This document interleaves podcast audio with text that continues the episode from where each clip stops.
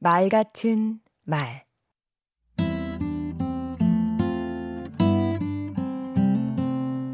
안녕하세요. 강원국입니다.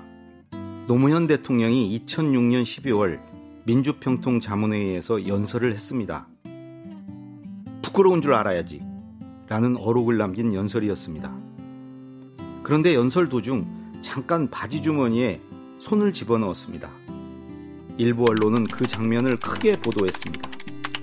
연설 내용은 뒷전으로 밀려나고 연설 태도만 집중 포화를 맞았습니다.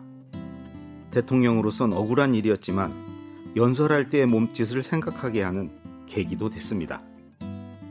저는 말하다가 코를 만지는 버릇이 있습니다. 그런데 사람은 거짓말을 하면 특정 호르몬이 분비되어 코가 가려워지고 코를 만지게 된다는군요. 아하.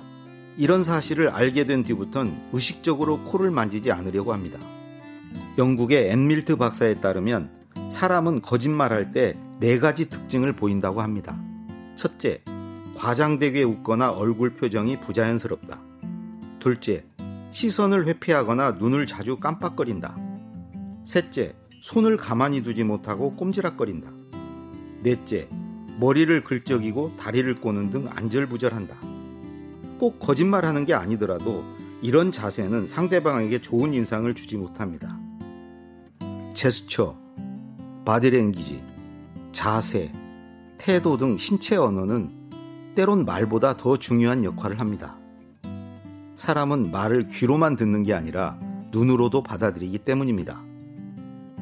확신에 찬 표정, 자연스런 고갯짓, 적절한 손동작, 흔들리지 않는 시선 등이 더해지면 메시지 전달 효과는 더 커집니다. 오늘부터라도 말할 때 자신의 몸짓에 조금만 더 신경을 써보세요. 대화할 때 눈을 맞추는 건 기본이고 고개를 끄덕이거나 상대방 표정과 행동을 따라하면서 동의와 공감을 표시하는 것도 좋습니다. 그리고 적절한 손짓으로 상대방이 대화에 더 몰입하도록 유도할 수도 있고요. 이런 작은 노력만으로도 대화는 훨씬 원활하고 즐거워집니다. 강원국의 말 같은 말이었습니다.